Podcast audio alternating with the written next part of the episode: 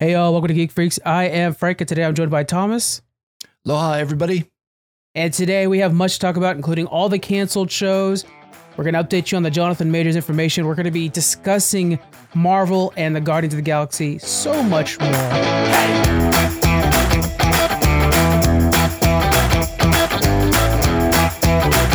We're going to first start off with Thomas. We got the question of the week.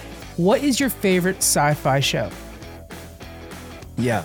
So I think this is a great question. Uh, what I thought of right off the bat, there's this one of my favorite sci-fi shows ever, and I really like mind-bendy shows. And during the pandemic, I discovered this show, and it like quickly became one of my favorites. It's called Dark on Netflix. Have you watched it? I haven't, but they think they came out with another show from the same team. It's like in the same universe. Yes, 1899. There it is. And it's already it was one of those shows that already got canceled too. But course. For some reason I loved Dark so much. It was Yeah. just such an interesting concept about how you know the present you you can go back in the past to affect the present, but also the past can affect the future. And so there like was it. all this like really crazy physics, like uh I don't know, metaphysics or uh, whatever you want to call it, quantum physics involved that the the writers and the producers got this idea from and then turned into this like emotional story. So uh yeah, I know it's such a neat thing. Uh but for new shows, my new favorite sci-fi shows, I would have to say Severance and then I would have to say The Peripheral on Amazon Prime. It's based off a book that's really really good too. I love Severance so much, man. I keep trying to tell people about it, and they're like, oh, it's just okay. I'm like, are you kidding me? That's the best ending to a first season I've ever seen in my life. Like, that's so Yes. perfect. Yeah, okay. So when people say they don't like Severance for me, I'm like, did you get past the second episode? And Yes. people are like, oh no, I didn't. I'm like, you did not give it a fair shot. Get past the second episode. It's literally laying the groundwork for the first two episodes, which I know is a, a big investment for people, but then it ramps up like crazy after the second episode. It's So, so, uh, yeah, watch Severance, people. It's worth it. The final episode reveals are just mind blowing after mind blowing. It's so freaking good.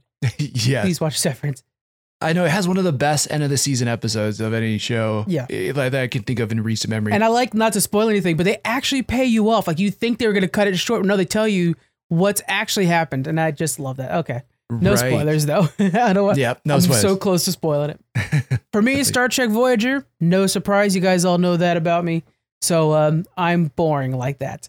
But we do have a lot of responses both on Instagram and Twitter. Over on Instagram, we have Lori Time said, uh, I would have to say Gundam. I didn't even think about Gundam as a sci fi. oh, yeah, giant nice. robots, awesome uh, action. Yeah, that's a total good. I, gut, those old toys for Gundam were epic. Made me want to watch oh my anime. god gundam was one of the the shows that got me into anime Yeah. and uh yeah if you guys listen to the joystick show you heard of drake drake that's like his favorite anime and yeah you're right i didn't think of anime counting as a sci-fi show but it is it's like five kids in space with spacesuits and Yeah. future technology protecting the world that's 100% a sci-fi show Yeah, I Yeah. just didn't think about it. Mhm. Smitty, he does the LAN parties. Actually, I was interviewed by them uh, last month. So guys, go check that out. LAN parties, L A N. Smitty says this is tough for him, but he said he would have to say like Battlestar Galactica or The Expanse. I haven't watched The Expanse, but man, that has a huge fan base that are super it really dedicated does it. Yeah. Yeah, some people who I didn't even think were into sci-fi, like The Expanse. I, I might need to give it another shot. I've tried to watch. I was like three episodes in. Uh, maybe that's not enough, but Yeah. uh, I wanted to like it more than what I saw. I, I I know like didn't like a, a different network take it over though? Didn't like Amazon Prime or something like take it I over? I think Amazon Prime did take it over now that you're saying that. Yeah. I think you're yeah, right. and I heard it gets like exponentially better at that point. So Yeah. maybe you maybe you have to just like again lay the groundwork. You get into it, and then you're sucked in. Another show to add to the list. I've got so much stuff to watch. It's crazy. Tamalach and Watch If You Can both said Firefly, which was Ooh, canceled after yeah. just one season. That's bananas. Right. Yeah, my sister loved it, and, and then she went into the movie. Forgot what Yeah. the movie was Serenity. called, but Serenity. Yep. And Yeah. she was like, "It's so good." I'm like, Oh man. "Yep." I never never watched it. They killed my favorite character in the movie, and I was so pissed. But it was, but like one of the like sci-fi's got so many good MacGuffins. One of them is that there's a planet where I don't remember why, but they like got so lazy that they just like stopped breathing, and it was so freaking Hmm. Yeah, it's just some cool sci-fi stuff. Two more. We got Ken Turner said Babylon Five, which I remember watching that in the '90s, and that's one of them that they're bringing back right now.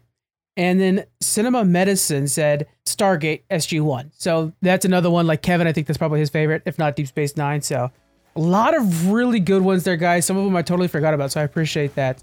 Uh, and then uh, adding stuff to my wish to my viewing list already. It's pretty great. Oh yeah.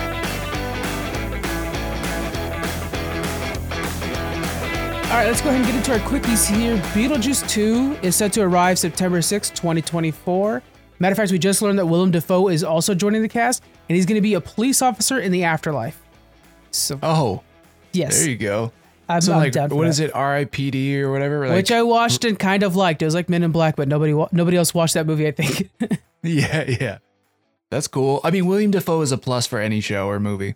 really, it's going to be good. I mean, it's this is they're casting some really good people for this, a let alone the originals as well.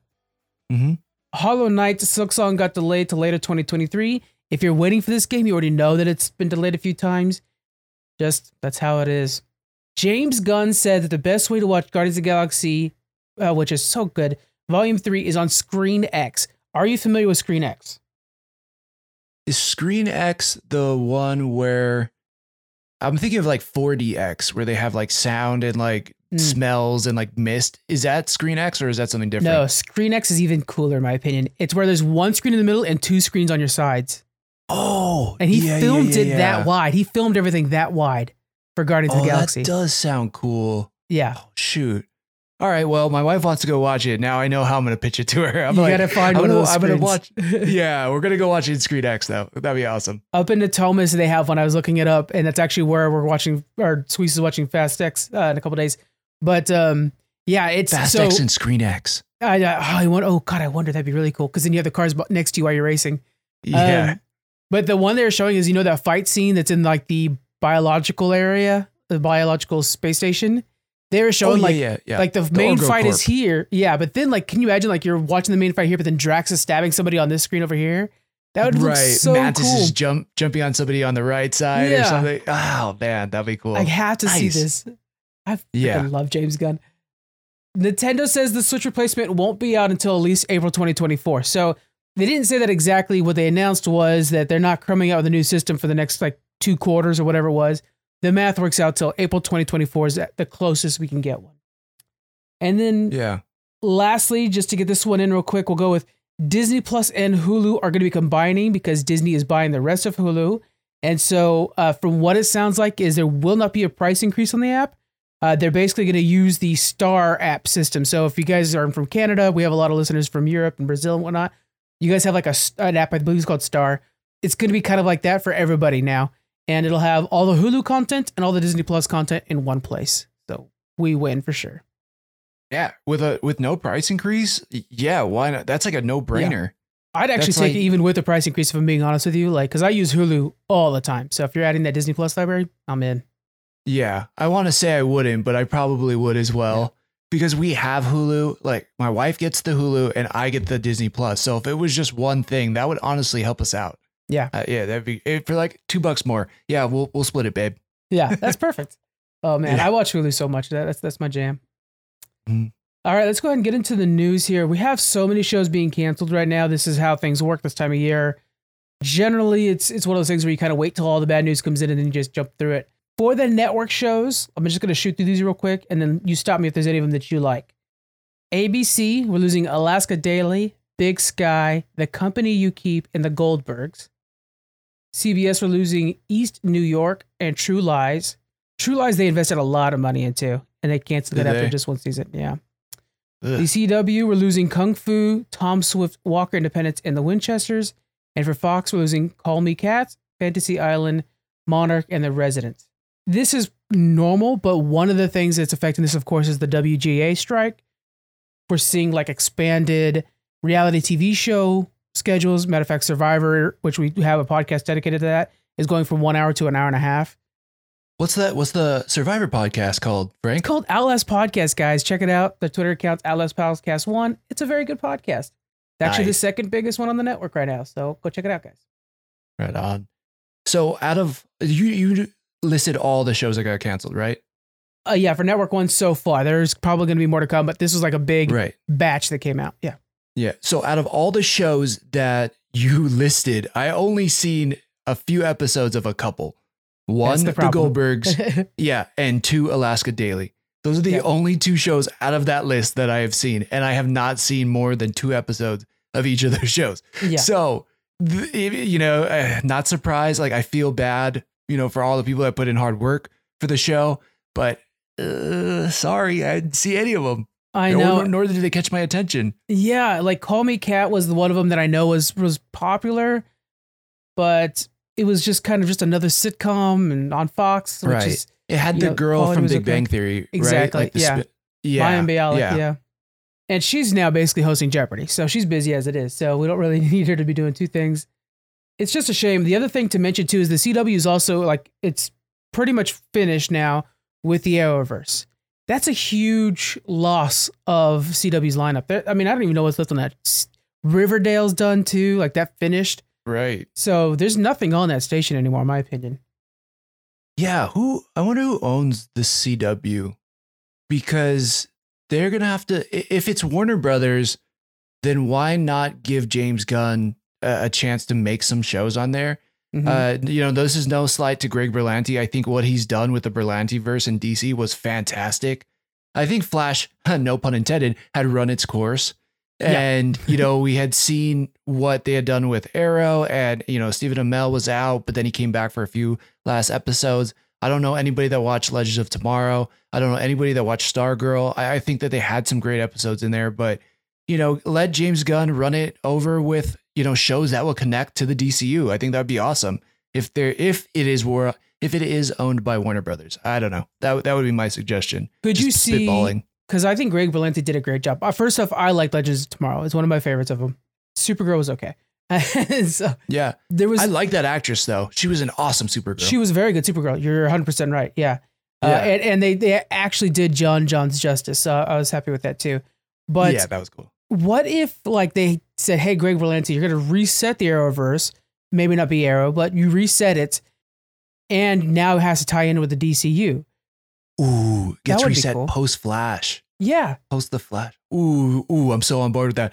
The the only thing that I hope they would keep, and I really do like this show, and if you haven't watched it, it's one of the best Superman shows I think I've watched. Yeah. I didn't, you know, I, I kind of remembered the one in the 90s, but uh man, it's so freaking good. But Superman and Lois, I Mhm. really do like that show. Like the special effects in it are some of the best special effects for a TV show that I've seen. in general, the So CW good. has figured out how to make cheap special effects. Like sometimes they look cheap, but they're like for a TV show, it's not bad. For a CW show, of course. Right. Yeah. Yeah, yeah, yeah. I, yeah, like they they did, but even compared to the Flash, I mean, even compared to some of the Marvel stuff that came out, Superman Lois special effects are freaking good. Yeah, Like, I highly recommend it, man. And I, you know, Superman. I obviously respect the character. I respect the history of it. Like, there's so much I do love about Superman, but he's not my favorite hero. But the guy who plays Superman in this is like is awesome. He like Yeah. gets Superman so right for me, and the way they do Smallville is really cool. Uh, yeah. Again, if you haven't watched it, do check out Superman Lois because it's freaking. Yeah, I think it's really freaking good. that is a really good show. I would like to see them grab some of the lesser known or maybe easier shows to make. Like Constantine did one season. Greg Berlanti did Constantine for one season with Matt Ryan, and it was fantastic. I Yeah. I think it rivaled the movie, guys. And I know we're getting another Constantine movie. It's gonna be an Elseworld story now.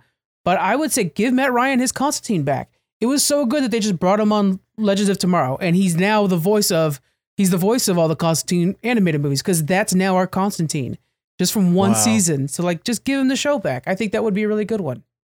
That's awesome. Didn't that kind of happen with Lucifer? You know, like he kind of went away, then went to another network, and everybody was Yeah, like, Netflix "Lucifer picked is it up. really freaking good. You it should got watch better it." And on that's- Netflix, from what I'm understanding. Yeah, Yeah. Oh my gosh, I'm super on board with that. I, yeah, I, I I've heard news, and this is just a rumor. I don't know if this is true, but that Greg Berlanti felt a little slighted by Yeah. some of the DC news, and I think he did create an amazing DC universe for a long time, where people were kind of divided on the Snyderverse, and and we weren't getting a Snyder cut. I think he kept some of those DC characters alive and and top of mind for a lot of people. So. Yeah, I, I hope they find a place for him in, in this next chapter. Greg Berlanti, man, we totally respect you over here because you, I think, created a better DC universe than we got in the movies with a far smaller budget. Like the entire purpose of those shows was not to make money for CW; it was to make money off of the Netflix. Deals. Mm. So that was the whole point. They were they were cool spending losing money on CW, airing it on CW because I knew it's gonna go to Netflix. We're gonna be fine. Why HBO or Max or whatever you want to call the new app can't do Mhm. that? It's just crazy to me. And I just think that there's so many DC properties that. Oh God, there's so many small heroes that really deserve their own shows, you know. So I think that well, really you know cool. why? Because uh, Z- Zaslav uh, made two hundred fifty million dollars last year, and he's like, "Yeah, we can't spend fifty million somewhere else." So, yeah, that's probably why. Oh, Zaslav. Just Uh, By the way, James Gunn recently came out because people keep saying like, "Oh, he's the new Kevin Feige." He's like, just so you guys know, Peter Safran's really the new Kevin Feige. Like, I'm just a creative guy. So they took what they did is they took Kevin Feige's job and they split it in two: the business guy and the creative guy. So all the like paying for stuff is Peter's job. Making making a cohesive story is James Gunn's side of things, which is how I'd want it. So, um, but I just thought that was interesting because I know we always kind of just pitch it as James Gunn's universe, and I got to remember that like poor Peter Safran. He's not a famous guy or whatever, but he's trying his best. I, I'm sure he's one of the most popular guys in Hollywood right now. Yes. I'm sure, you know, yeah, I mean, everybody knows James Gunn, but I mean, James Gunn has said, like, uh, you know, I wouldn't be here without him. He's like one Yeah. of my best friends and like best partners. So, so cool. yeah, I'm sure, you know, like if you can't get to James, you're, you definitely want to go to Peter right now. And there's the council we've talked about before. There's a council of like six people that James Gunn put together that's kind of crafting each of the movies. Uh, and on that council is Tom Taylor. So I'm like, Yeah. I'm good. And specifically, Tom Taylor's Supergirl is the one that's being used for everything. So it's like, thumbs up from Frank, man. That's perfect. Absolutely. Yep. All right, let's go ahead and talk about Marvel side of things. Uh, we haven't really talked about the story much because we wanted to wait till there's more facts coming out. But we're at the point now where there's some rumors that are actually affecting geekdom. So we're going to go ahead and talk about this. So Jonathan Majors, of course, uh, he had a dispute. Uh, uh, what would you call? It? What was it? Do you remember the incident, incident? an incident with an ex girlfriend, uh, let's say, until Yeah. we, yeah, till we know if it's an exact, uh, uh, I don't know, problem or not. I guess right. I don't know. Right. Yeah, how do we how do we talk legal terms? I need to bring in my wife, Yeah. let's attorney, to give me the right wording here. um, so just before we go too far, his legal team does say he's innocent, but he has been dropped by his management and PR agency, in addition to uh, several upcoming projects. So that's kind of the current state of Jonathan Majors. Uh, there has been video stuff that's out that shows things and doesn't show things, and all kinds of stuff. So we're not going into that. We'll discuss that a little bit more when we actually have hardcore facts and proof. Now to the marvel of it. It has been rumored, and it's kind of being rumored by the right people, that they're working on recasting Jonathan Majors. Not that it's for sure happening, but they're prepared for it. And the fact that he lost his PR agent kind of shows that it's going to happen. Mm. How would Marvel be able to handle this? Because they put, they, first off, they already filmed Loki season two. So we're going to have Jonathan Majors there. This is such a big move. How are they going to handle this? I don't think it's going to be as big of an issue in a way in terms of his character because we're in a multiverse saga. Like that's the thing. Yeah. And we've already seen in in other movies and shows already what a multiverse looks like for different characters, right? Loki has a female version. He has an alligator version of himself. He has a black version of himself. Like there's all these different versions of Loki that have already worked. Mhm. Just like there's already different versions of Spider-Man that have already worked. I don't think that'll be the issue. Now, the thing that I think that will be harder is Jonathan Majors, regardless, you know, and, and I don't know if he's guilty or not. We don't know all the facts. If he is, like, I'm not on his side or, or anything, but I'm just saying, as far as his talent goes as an actor, he's so damn talented. It would be really hard to replace him. Yeah. But I think, I think that there are other as talented black actors out there that can. And so Definitely. I'm not for it. Like I, I'm not saying we should replace him now. It's like no, but if they have to, there's other people who can fill that that role. Right, right, right. Um, and then I totally the way you talk about the different versions of Loki, I think that might be the place to do it. I think they could probably refilm the last couple scenes or whatever to kind of be like that. I think the hardest part for them is they kind of bit too much off, which I think they did anyways. At the end of Ant Man, when they showed the room full of different Jonathan Majors, like if they didn't show Yeah. that scene, then they could have been like, yeah, he's there's five different ones that look like Jonathan Majors, but all of these ones look like these guys. Like that, you know, you That's could so do true. That would have been that would have been You- easier. You're so right. Yeah, I thought that was an interesting choice, and and they they went heavy heavy into Jonathan Majors. And by all accounts, you know, everything was going good. Like Yeah. maybe in another timeline, that would have been a good choice. But, you know, giving themselves a little bit of flexibility to, you know, have other characters or people who don't necessarily look like Jonathan Majors be Kang might have been a good choice as well. I know we Mhm. got some alien one looking characters in there. Um, I think that there's another actor that can do it. I think you're right. I think Loki would be a great place for them to try to change if they have to course correct for Yeah. whatever legal reasons come up. If they have to course correct, that's a great place to do it. And thus, you know, we've already got the information that Loki's getting pushed back till uh, what is it, November now? October, November. Uh, you know, maybe that's what they're trying to figure out. I, I do like the idea of them kind of throwing in some extra fun Loki's on. Like, can we get alligator Loki or no, not Loki? I keep saying Loki, but Kang, Uh, Alligator Kang, Alligator Kang, We'll like how fun- Crocodile Kang. crocodile. Oh, there it is. That the Yeah, yeah. Yeah. That would be kind of fun too. So like a little a wink at like, hey, we're gonna see some changes coming up, Right. stuff like that to happen. And there's a lot of really good actors out there. People are asking for the High Evolutionary to have been a Kang variant. What are your thoughts on that one? All right. Uh, you know, I I try to be very political in a way about how I say things. I, I'm just gonna say it like I think that's a dumb idea. Yeah. I, I kind of hate that idea. Mhm. And and the reason is Chukwudi Iwuji did such a good job as High Evolutionary. He's so unique. I want him to to just be that character. Maybe it's selfish. Maybe it's you know a bias, but I think he deserves to like really shine as his own character and not be compared to somebody else who's previously done the role, aka or uh, Jonathan Majors. It's like he he's this character, like let him be that.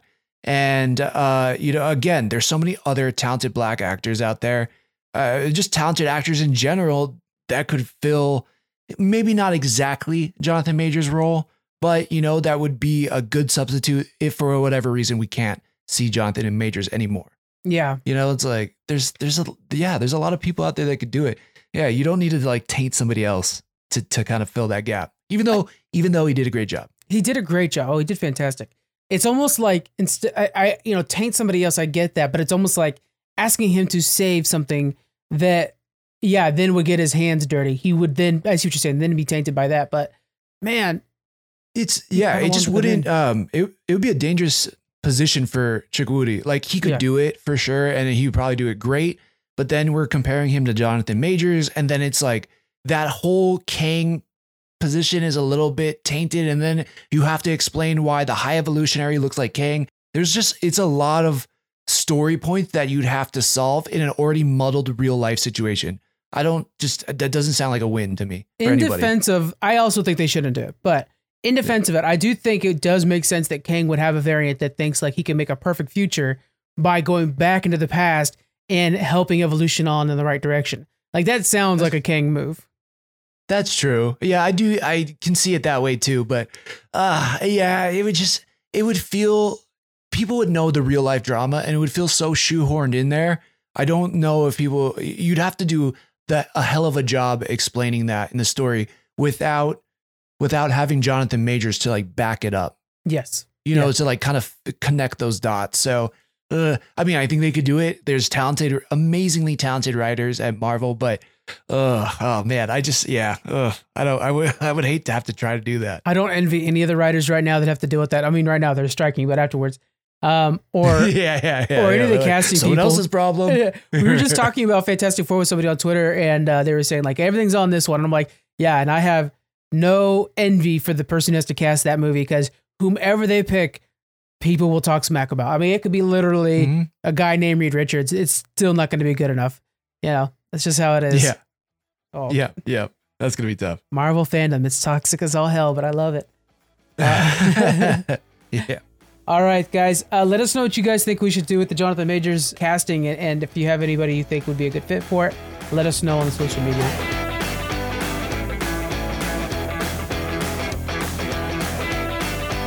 We're going to be moving on to something different here. We're going to try a discussion about something that's not necessarily news oriented. Uh, kind of give some background on this. Of course, John, uh, Thomas and I do Challenge Accepted, a really good podcast. You guys should check out. We got some big goals over there. yeah. And for the most part, we record maybe half an hour to an hour and talk for like two hours afterwards about stuff. And Yeah, or an hour before. or an hour before, yeah. So uh, this, let's talk about some of the things we were talking about. First of all, or the main thing we're going to be talking about this time is how great Guardians it was. Can you go ahead and explain what we're, we're discussing today?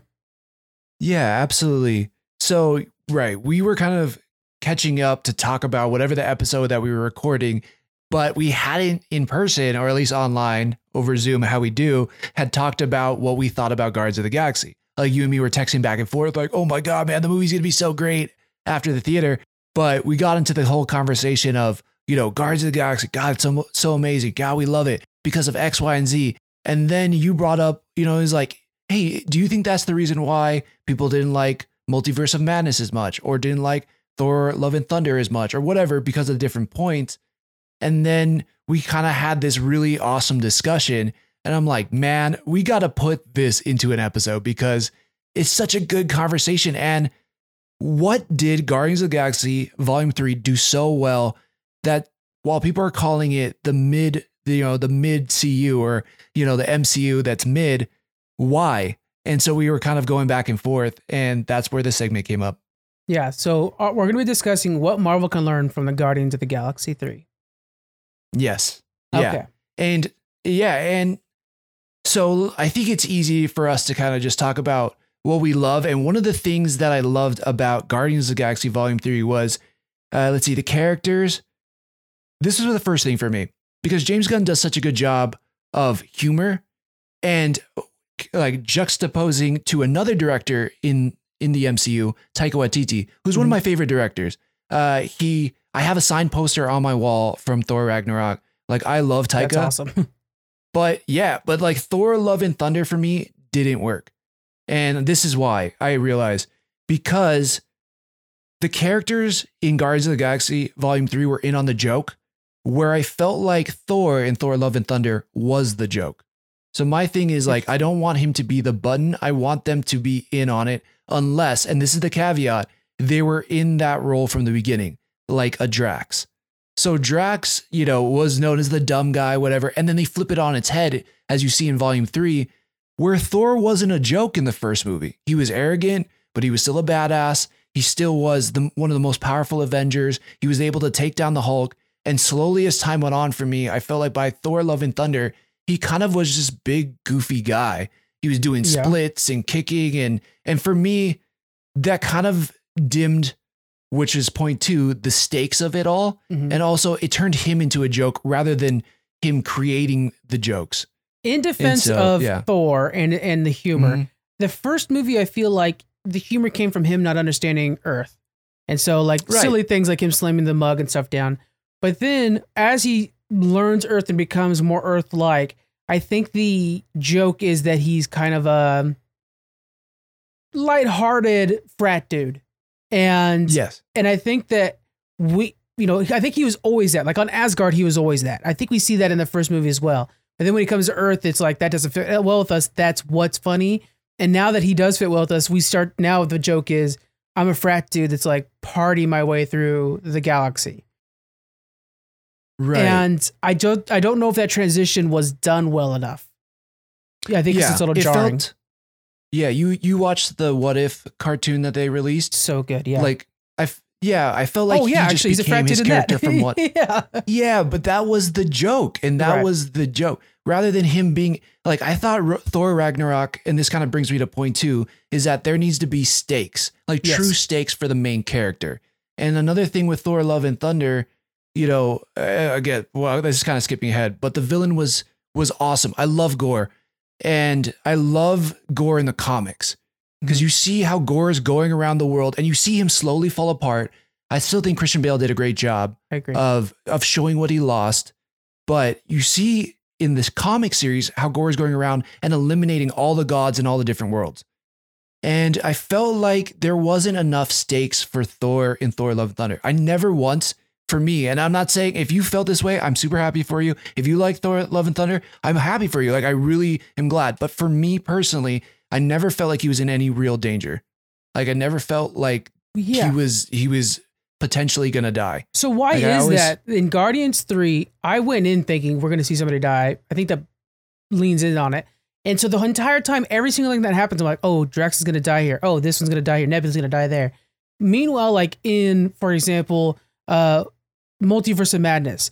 We literally saw a temple crush Scarlet Witch, and absolutely nobody believes that she's dead.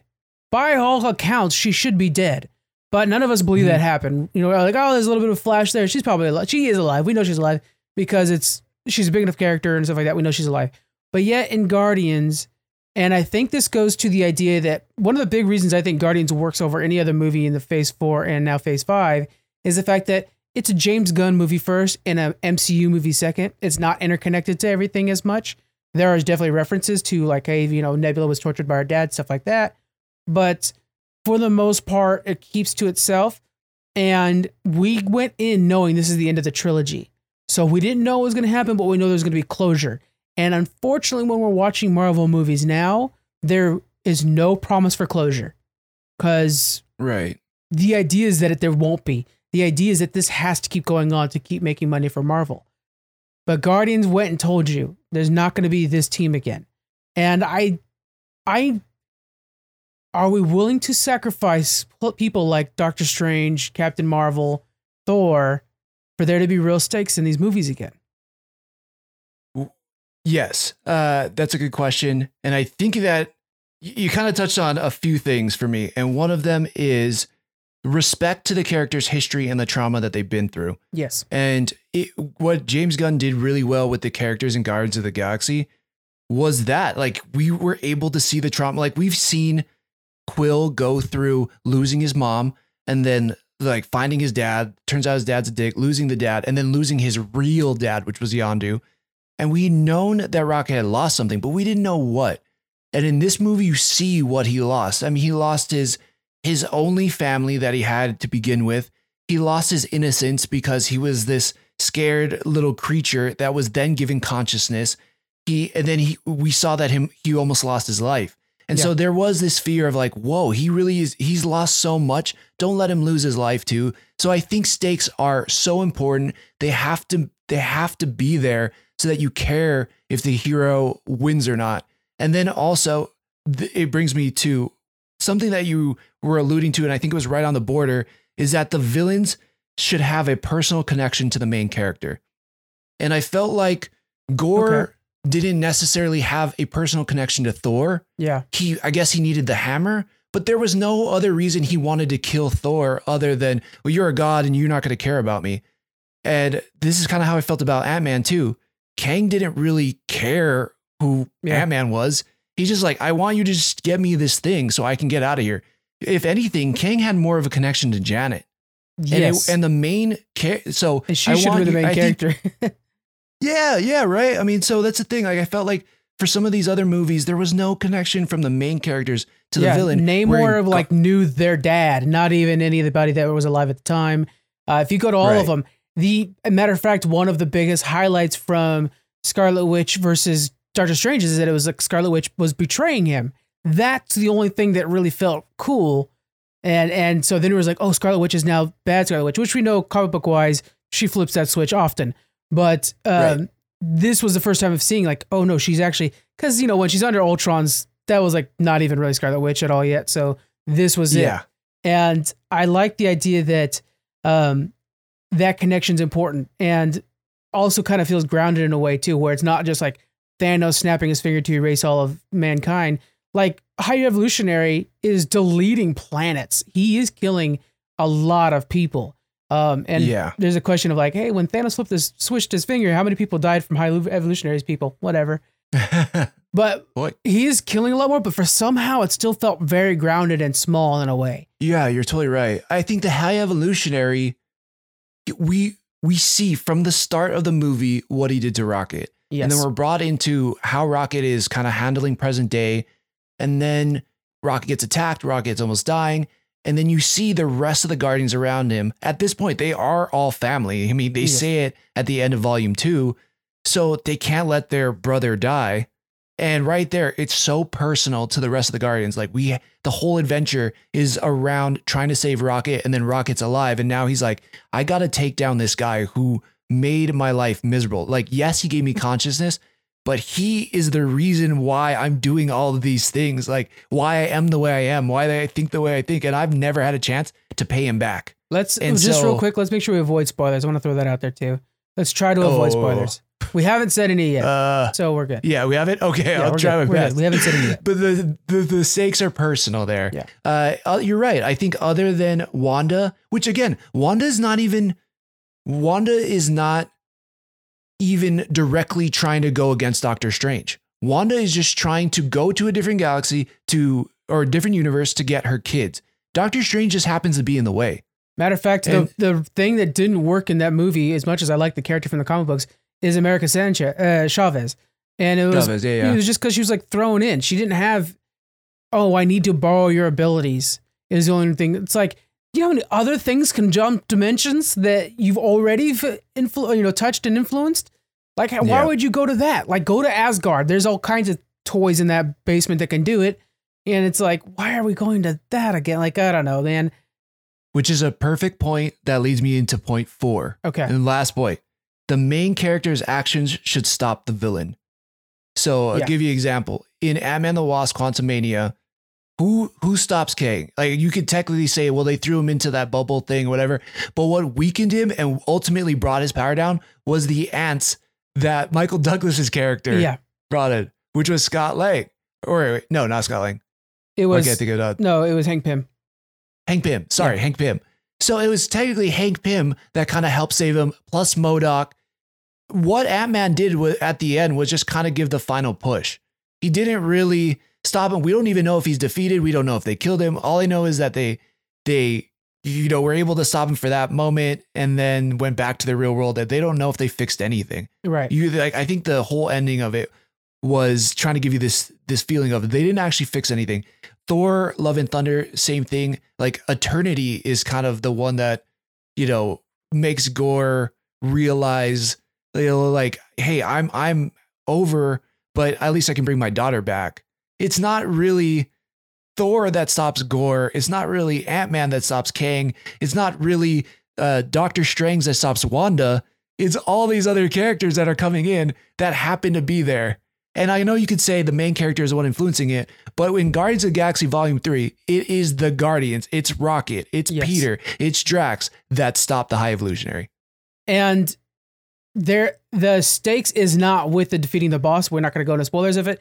It's about saving people and everybody. So like that's heroism, and so it's like it's heroism. So it's nice to see that it's like, hey, our priority isn't to stop this guy; it's to save these people. And I liked that. Like that was a huge part of their story was saving as many Yeah. people, and and it was to a detriment of themselves, but they nailed it.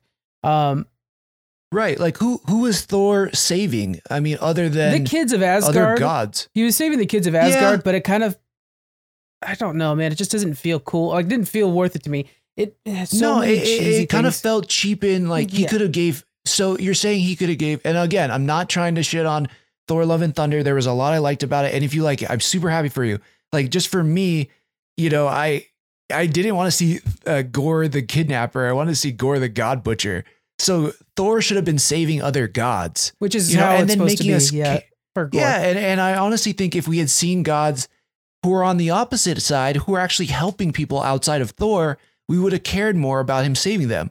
One, we didn't see enough gods get butchered, and two, we didn't see any gods help people. All we saw was, you know, Russell Crowe being kind of this pompous dick in Olympus. Which, if you think know, about and it, which like, is my one of the points I want to add to this, I think Marvel needs to stop forcing the connection so much.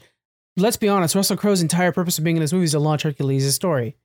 And it's like, that's a damn shame that you're going to basically take the center of this movie to set up the sequel or to set up a future movie. And so many of them do this. The end of Wakanda Forever is to set up the next Black Panther.